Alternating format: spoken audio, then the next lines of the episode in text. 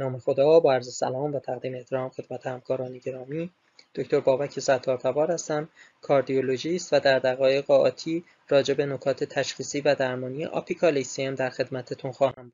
همونطور که می‌دونید hypertrophic cardiomyopathy یک بیماری اولیه عضله قلبی هستش که تشخیص اون به شکل یک diagnosis by exclusion پس از rule out سایر علل LVH همچون hypertension و یا بیماری های دریچه‌ای مثل AS مطرح میشه.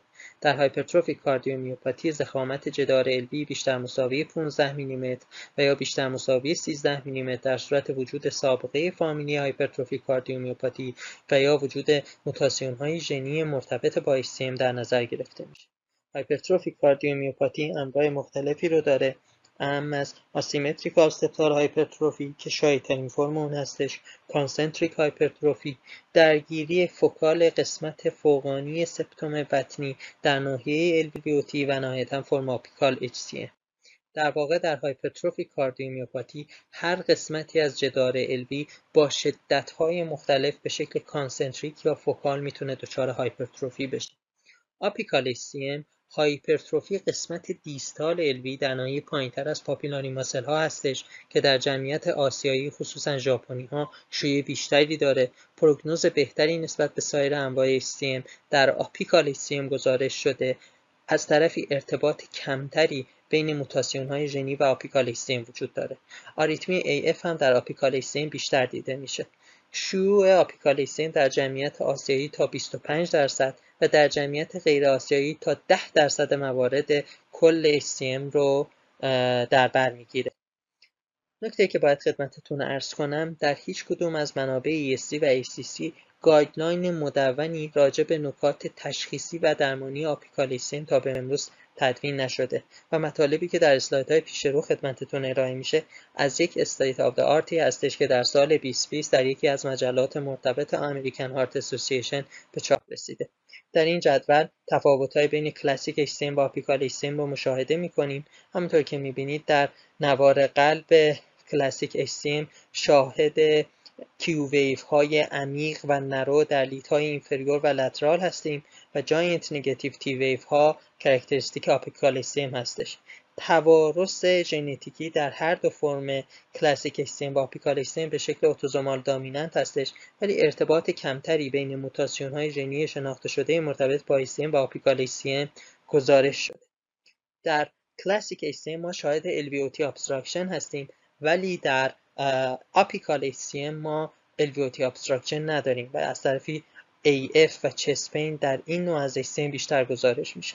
all-cause mortality rate سالیانه classic HCM یک و سه دهم درصد گزارش شده. ولی با اینکه تعداد کمتری از موارد آپیکال HCM رو از بین کل HCM ها داریم اما مورتالیتی این بیماران تا 4 درصد گزارش شده که حاکی از نواقص احتمالی در تشخیص و درمان به موقع بیماران مبتلا به آپیکال HCM هستش.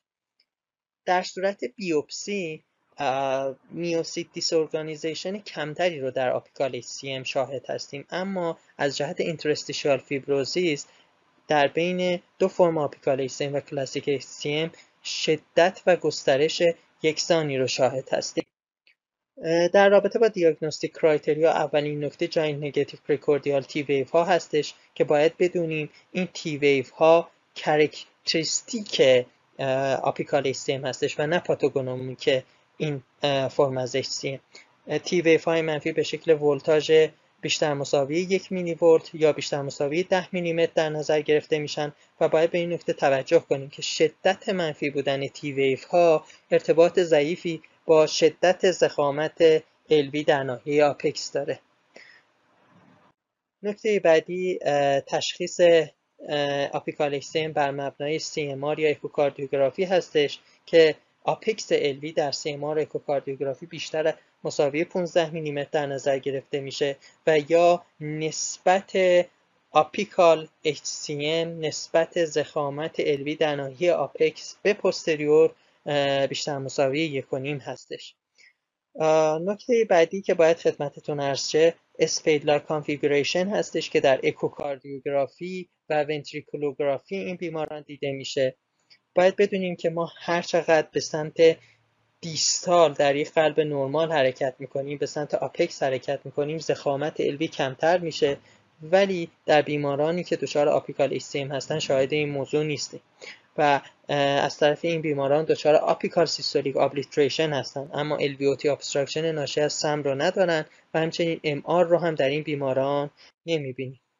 subclassification های apical HCM عبارتند از نوع pure که به طور isolated ناحیه apex دچار hypertrophy میشه نوع mixed و relative apical HCM mixed apical HCM تظاهرات و symptom های بیشتری رو نسبت به انواع subclassification های apical HCM داره و حاکی از گسترش hypertrophy تا ناحیه midventricular هستش در سنین پایینتری تشخیص داده میشه و احتمال LA enlargement افزایش filling pressure های LV و افزایش biomarker های قلبی در این فرم از apical HCM بیشتر هستش. relative apical HCM ما شاهد این هستیم که در EKG این بیماران T wave های منفی وجود داره ولی در CMR و اکوکاردیوگرافیشون criteria ی apical HCM یعنی بیشتر مساوی 15 میلیمتر ضخامت LV در ناحیه apex یا نسبت ضخامت LV در ناحیه apex به posterior wall بیشتر مساوی یکونیم وجود نداره. این subtype از apical HCM پروگنوز بسیار بهتری نسبت به subtype های دیگه داره. و در این اسلاید شاهد یک EKG و اکوکاردیوگرافی راجع به بیماران relative apical HCM هستیم. natural history بیماران apical به این شکل هستش که شیوع بیشتری در مردان داره. میانگین سنی که شاهد apical هستیم حدود 41 سالگی هستش. مرگ سالیانه بیماران مبتلا به apical HCM همونطور که ذکر شد 4 درصد هستش mortality rate در زنان بیشتر هستش که به دلیل شیوع بیشتر AF یا pulmonary hypertension در زنان هستش. این بیماران به دلیل درگیری های microvascular ی که دارن chest pain و آریتمی رو هم تجربه می‌کنن.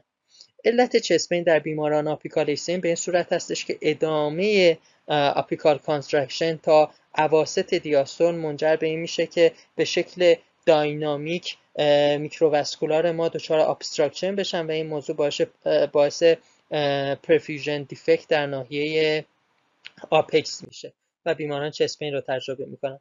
راجع به آریتمی ها باید بدونیم که asymptomatic non-sustained VT 18 درصد موارد رو به خودش اختصاص میده. در 5 درصد موارد بیماران اپیزودهای symptomatic non-sustained VT رو دارن و 3 درصد موارد دچار monomorphic VT میشن که معمولا از مکانیسم reentry حول و حوش آنوریسمی هستش که در بیماران apical HCM شکل می‌گیره. AF رو هم در 12 درصد موارد به دلیل LA enlargement مشاهده می‌کنیم.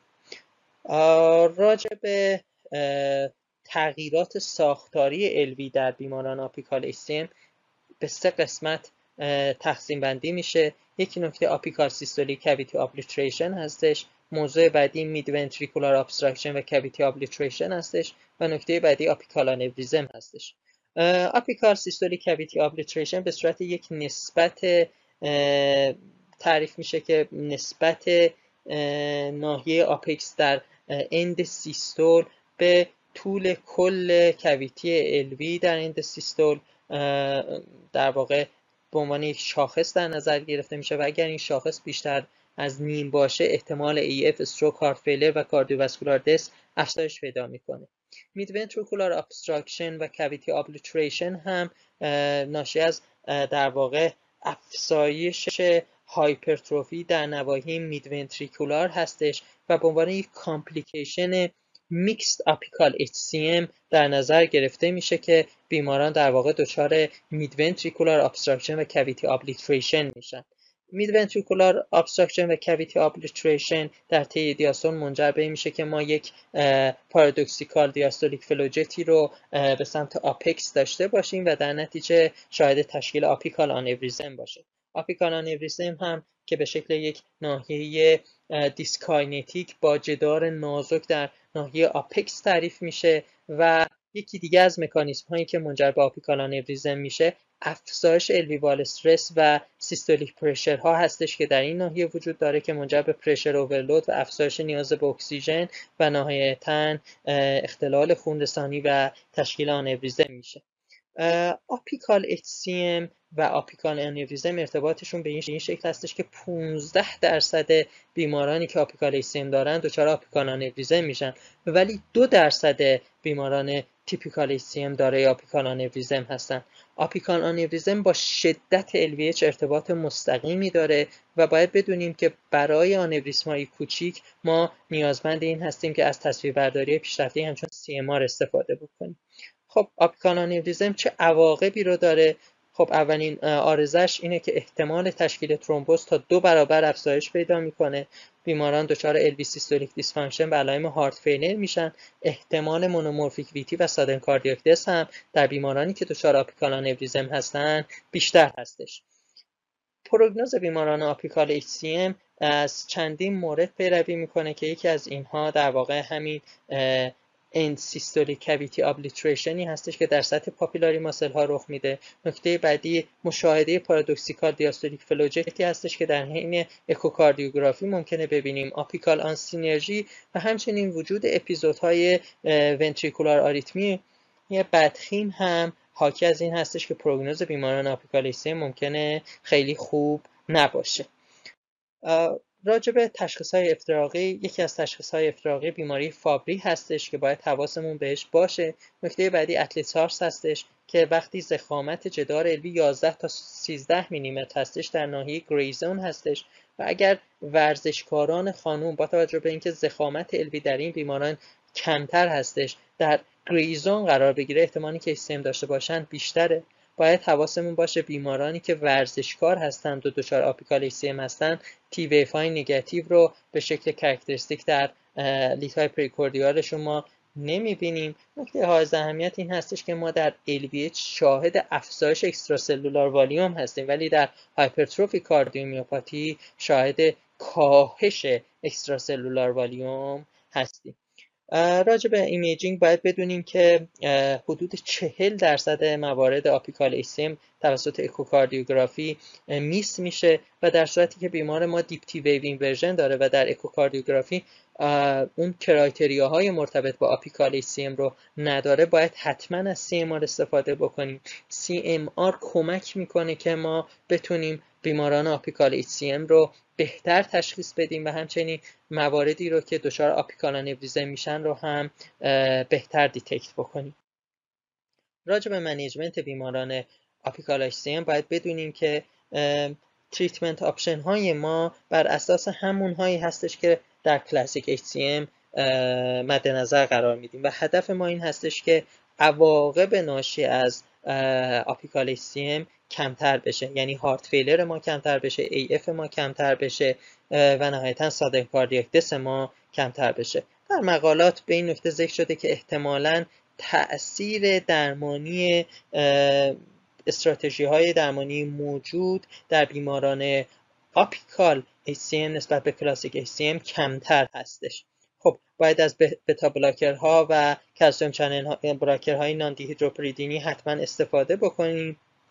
حواسمون باشه که case report هایی در literature راجع به septal ablation و myectomy در بیماران در واقع apical HCM ی که دچار mid ventricular obstruction و cavity obliteration هستن گزارش شده و apical myectomy منجر به این میشه که end diastolic dimension های ما افزایش پیدا بکنه و شاید به بیمارانمون بتونیم تا حدودی کمک بکنیم.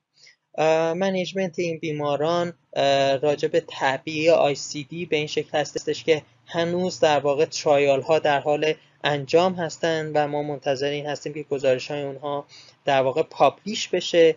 ولی خب می‌تونیم در واقع این نکته رو در نظر بگیریم که یکی اینکه از همین risk score 5 ساله ESC برای بیماران hypertrophic cardiomyopathy استفاده بکنیم. ولی باید بدونیم که ممکنه در بیماران apical HCM این risk factor هایی که وجود داره در نظر گرفته نشه و احتمال ریسک sudden cardiac بیماران apical HCM underestimate بشه.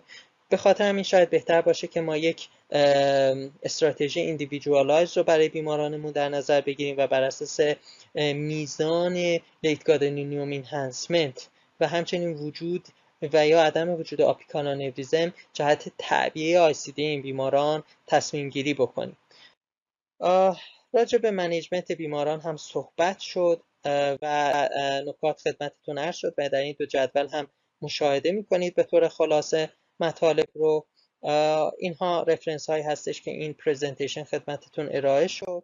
تشکر می‌کنم که به مطالب بنده گوش دادید. امیدوارم که مطالبی که ذکر شد در practice روزانه شما کاربرد داشته باشه. تشکر می‌کنم. خدا نگهدار.